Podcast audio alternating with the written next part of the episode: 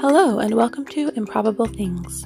I'm J. Grace Pennington, and this is my podcast where I share six improbable thoughts before breakfast, which consists of six thoughts about reading, writing, or storytelling in some form or fashion. So, I am up early, missed last week due to losing my voice after having a cold, um, but I'm back now and ready to get started.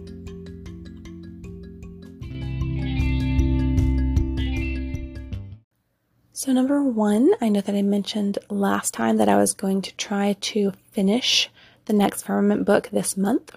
Um, it's called Progenitor.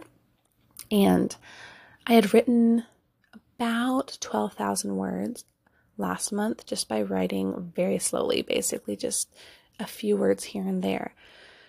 But I decided I'd like to get it finished faster, and so I came up with a stricter schedule for this month. And basically, each week I have Sundays off, and then I do four pretty light writing days with um, just a little bit over a thousand words, and then two heavier writing days with over 2,000 words. And I divided up my theoretical remaining word count to try to get these numbers.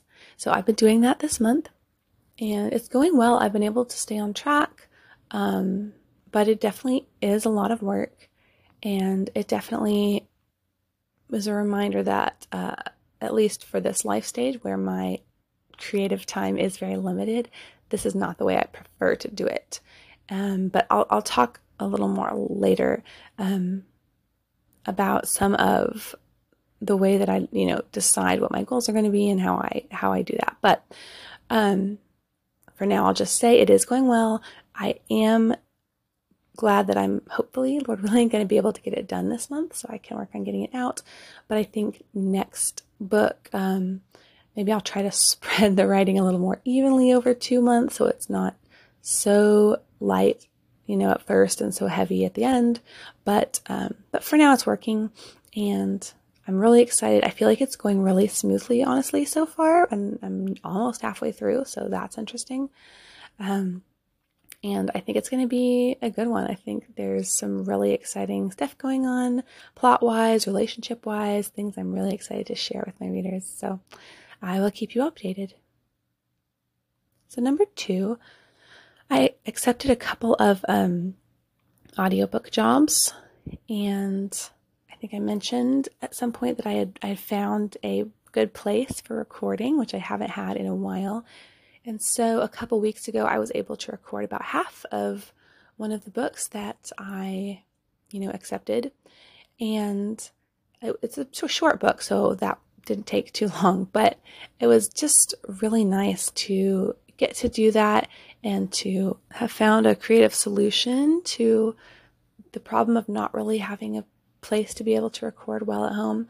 And and it's just exciting to now think that hopefully once I finish these and if that goes well I may be able to um finally I would love to do record the rest of my firmament books and I need to re-record the first one also and those are pretty short too so you know, it's it's nice to think that there's some hope that that could get done because I've been meaning to do that for years and years. But in the meantime, I have a few books to work on for other people, and it went really well.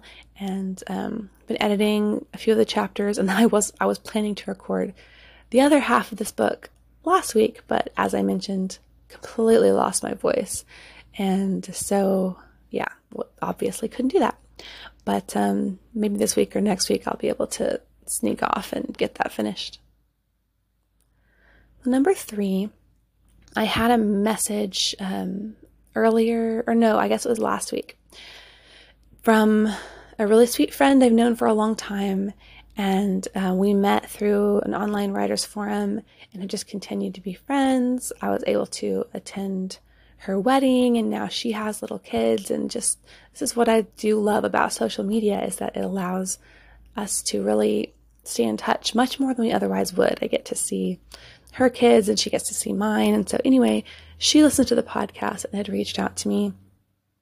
And again, I'll talk a little more about that later. But one question that she had was if I had any recommendations or any advice on outlining a story because that is something that I do um, every single time that I write, um, particularly novels, if it's or novellas. If it's short stories, I'm not. It's a little bit different. But for writing a longer story, I always sit down and outline it first. And so um, I thought it would be I would just share the recommendations I gave with her. And I've probably talked about this before because I talk about it frequently. but honestly, this is not necessarily practical for everyone, but my number one recommendation for outlining is the one year adventure novel writing curriculum. And it is a high school curriculum. So you might, it might not seem, you know, like it's for everyone, but I honestly think that it is. I personally went through it after I was already graduated and have actually revisited the material many times since. And it is um, the way like the the method that it suggests for outlining and for hitting different story beats and things like that is the method that I use for outlining every story that I write. And so it has really it really revolutionized my writing to the point that I was able to be happy with it and and find ways to not get so stuck and have my stories boring in the middle. and so yeah, I I highly recommend that. But because that is a lot, um, both financially and time wise, um, my my secondary recommendation, and this is a little bit weird because I have not actually read this book yet, but I still feel that I can recommend it, and that is Save the Cat Writes a Novel. So I have read the original Save the Cat by Blake Snyder, um, which is a screenwriting book. And while I did get several really helpful pieces of advice from it that I continue to use to this day, it is a little bit different than novel writing. Like the the points and the structure are just different.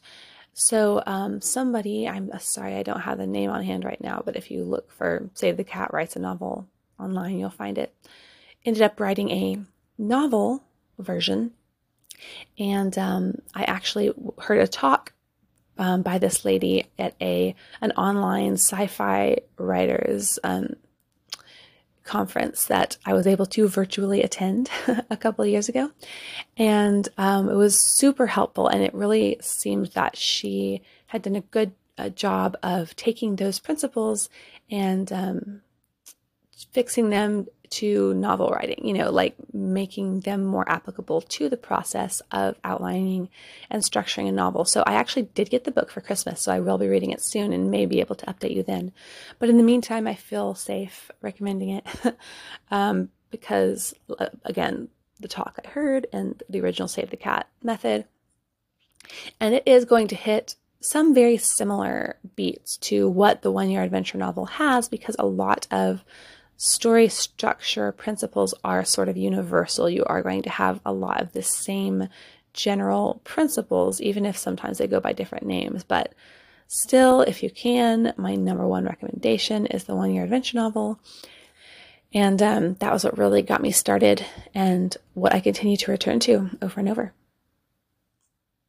So, number four, um, the weekend before last, I know was it the weekend before last? Anyway, I don't even know. It wasn't a weekend. It was it was it was a weekday. That's why I'm confused. Sorry. So there was a weekday that my husband was working from home and I needed to run a whole bunch of errands. So I took my two year old with me so we could just have, you know, a little sweet mommy daughter time. And um, so I took her a whole bunch of places, post office. We had to go pick up some shoes I wanted to get. We had to go to, um, I think, Walmart, but we also had to go to a couple of different libraries. Um, one of them, I had my book club book on hold, but it wasn't our usual library. So she was really excited to get to go to a different library. Now, what you have to know about her her name is Lily, but we call her Lolly literally 100% of the time. And a while back, some friends gave us these little pajamas in her size that had this cute little koala on the front. And because of that, she decided that her name was Lolly Koala. And she tells that to everyone, like everyone she sees, or if you try to call her anything different, she will say, I'm Lolly Koala. So she's just sort of become, and then people start giving us koala things, and now it's like, you know, a whole thing.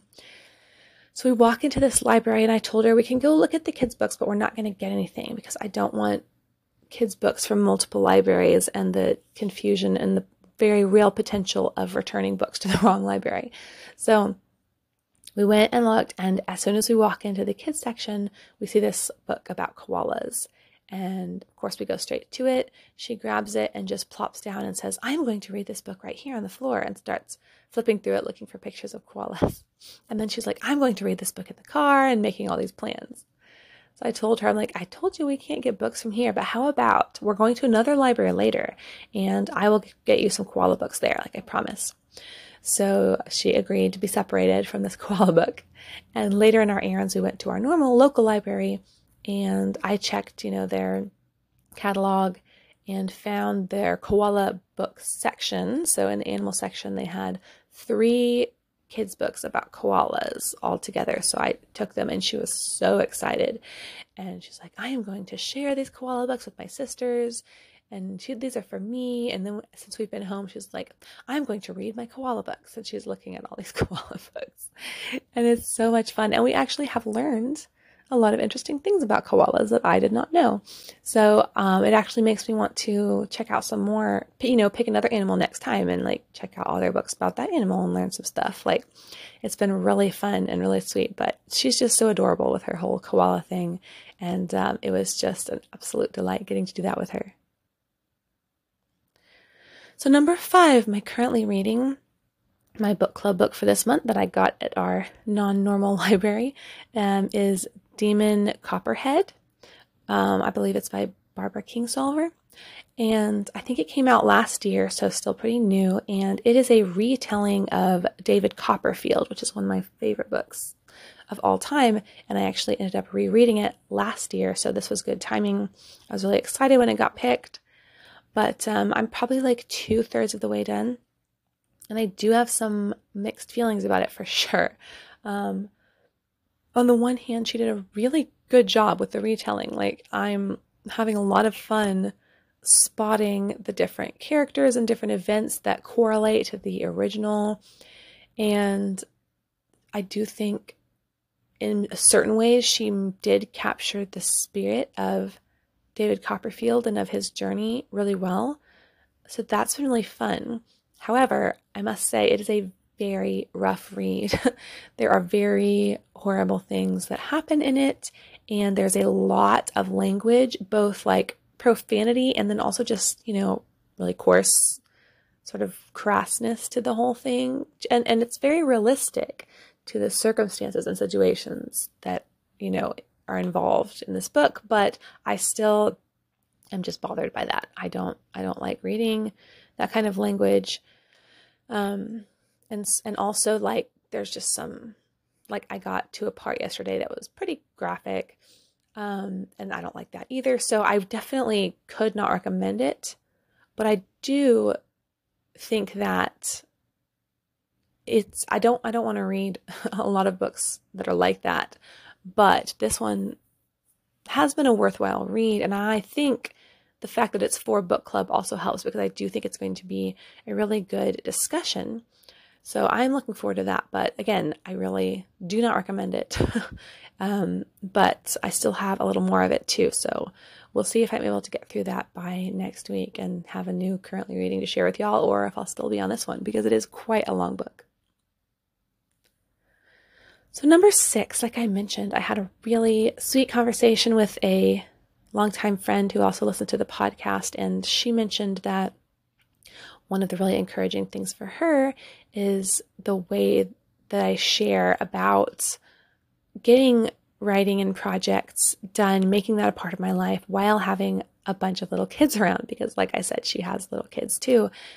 And that is something that's very difficult. And it is probably the number one thing that that listeners and followers bring up to me that encourages them. And that was so encouraging for me to hear because that is the reason that I keep getting up early to do this podcast is so that I can share things like that with people that will hopefully encourage them to also find a way to make their creativity and their dreams and their art or whatever it is that is really in their heart to accomplish, that they can make that a part of their day, even if it's at a life stage where that is not easy. And I so I know I've talked about this before, but because it is one of my main things, sort of, but I just wanted to kind of keep revisiting that because it is something that I think really resonates with people who want to be creative and have things that they want to accomplish, but just struggle to figure out how to fit it into a really busy life without it either taking over or falling in, onto the back burner, you know, semi permanently. And one thing that, um, one sort of practical thing that I've been doing, I talked about how I had one sort of method with writing on progenitor last month and then another for writing this month. And that is one thing that I do is sort of instead of like I'll have a few sort of big goals for the year, but I try to keep those pretty limited and I have more um, strict, I guess, monthly goals like a word count, or even like last month, it was just to write a little on the book each day, no matter how little that was. And that way, that helps me have a clear goal that I can stick to because honestly, I don't always feel like doing the writing. It's not always you know, there's some days where it's easier than others to fit it in. And so, without sort of clear guidelines for what I'm trying to accomplish, it probably would just naturally fall by the wayside. So, I want to have those clear goals, but I also need the flexibility to finish February and say, okay, that was too much. That didn't work well. I'm going to rethink this and do something different in March. And so, kind of re-evaluating each month and making you know those kinds of daily goals or weekly goals or whatever for each month is one practical thing that I do and that's just because like I I know I've talked about there have been definitely times that I have gone long periods of time without really writing at all or doing anything you know creative in that way and I didn't like that like that there definitely felt like there was something missing. And, but then I've also gone the other way where I've tried to do too much. And so I, I know I've talked about again that it's so important to me that my family always comes first.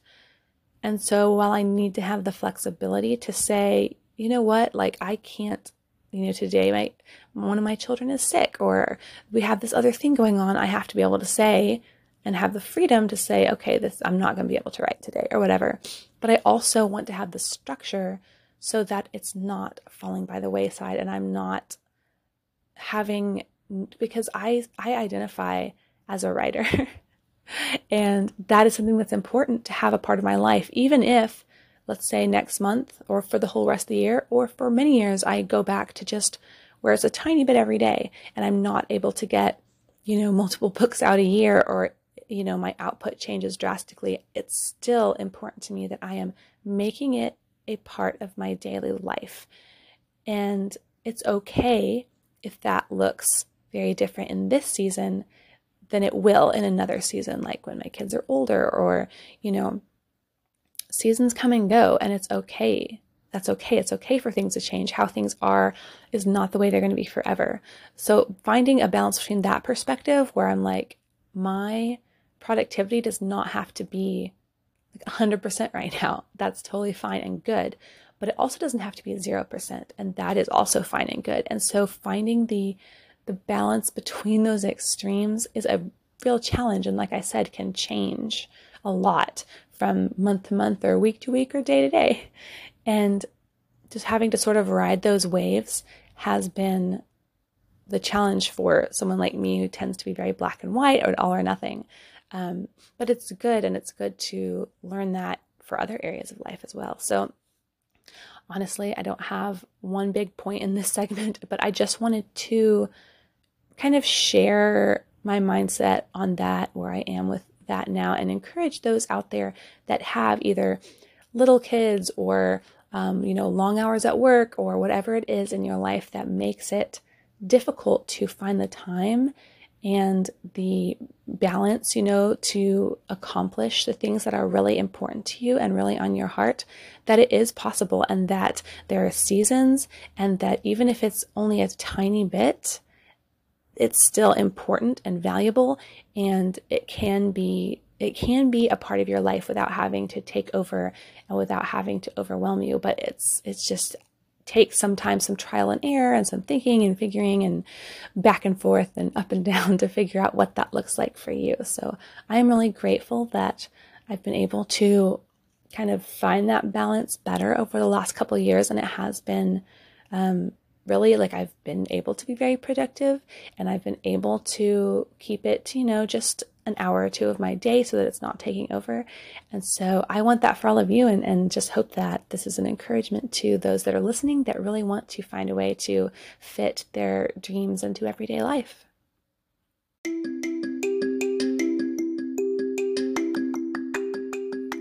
So thank you all so much for listening. And uh, I appreciate anyone who reaches out to tell me any of their thoughts on anything that I've said. And um, also, it was very helpful that my friend reached out to me because she was able to give me a lot of material for this week's podcast, which can sometimes be hard to come up with. So that is awesome too. So if you ever have any requests for anything you'd like me to talk about, um, any any questions that you'd like me to address, I would be very happy to do that. So let me know your thoughts about outlining any resources that that you use for that if you're a writer um, and any recommendations for the next animal that we get books on from the library and learn about i would love to hear those too and um, just some way that you fit your art and creativity and hobbies into your daily life let me know about that too because that is something that is very difficult but so worthwhile so, thank you all again so much for listening. Hope that everyone has a great day and a great weekend ahead and stay improbable. Bye.